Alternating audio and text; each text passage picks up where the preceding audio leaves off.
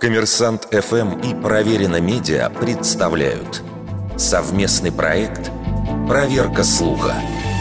Правда ли, что Дантес во время дуэли с Пушкиным носил прототип бронежилета? Детали роковой дуэли 1837 года известны в подробностях благодаря воспоминаниям современников, а также документам официального расследования. Дантес стрелял первым – Пушкин был смертельно ранен, но нашел силы сделать ответный выстрел. Через два дня поэт скончался. А Дантесу повезло больше. Его ранение было не опасным. Пуля прошла через руку, которой он прикрыл грудь, и отрикошетила от пуговицы. Современники знали о той дуэли все подробности, но это не помешало потомкам усомниться в достоверности этих сведений.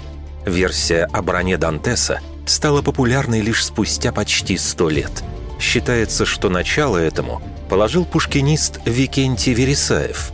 Он активно продвигал теорию о том, что приемный отец Дантеса, барон Гекерн, незадолго до гибели Пушкина, заказал у архангельских оружейников то ли кольчугу, то ли кирасу – в качестве косвенного подтверждения Вересаев приводил письмо некоего уральского инженера. Тот устроил эксперимент со стрельбой по манекену, и никакая пуговица якобы не могла спасти дуэлянта от гибели.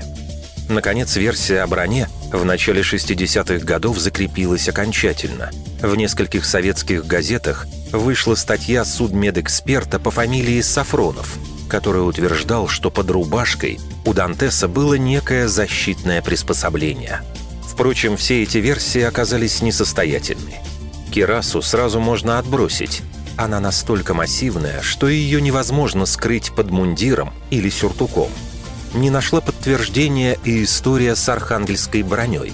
Выяснилось, что пушкиниста Вересаева просто разыграли его знакомые, придумавшие легенду от начала до конца – Наконец, противники версии бронежилета уверены, что Дантес не стал бы рисковать репутацией, надевая защиту, зная, что Пушкин отличный стрелок и не промахнется, и первый же осмотр врачом на месте дуэли выявил бы любой вид брони.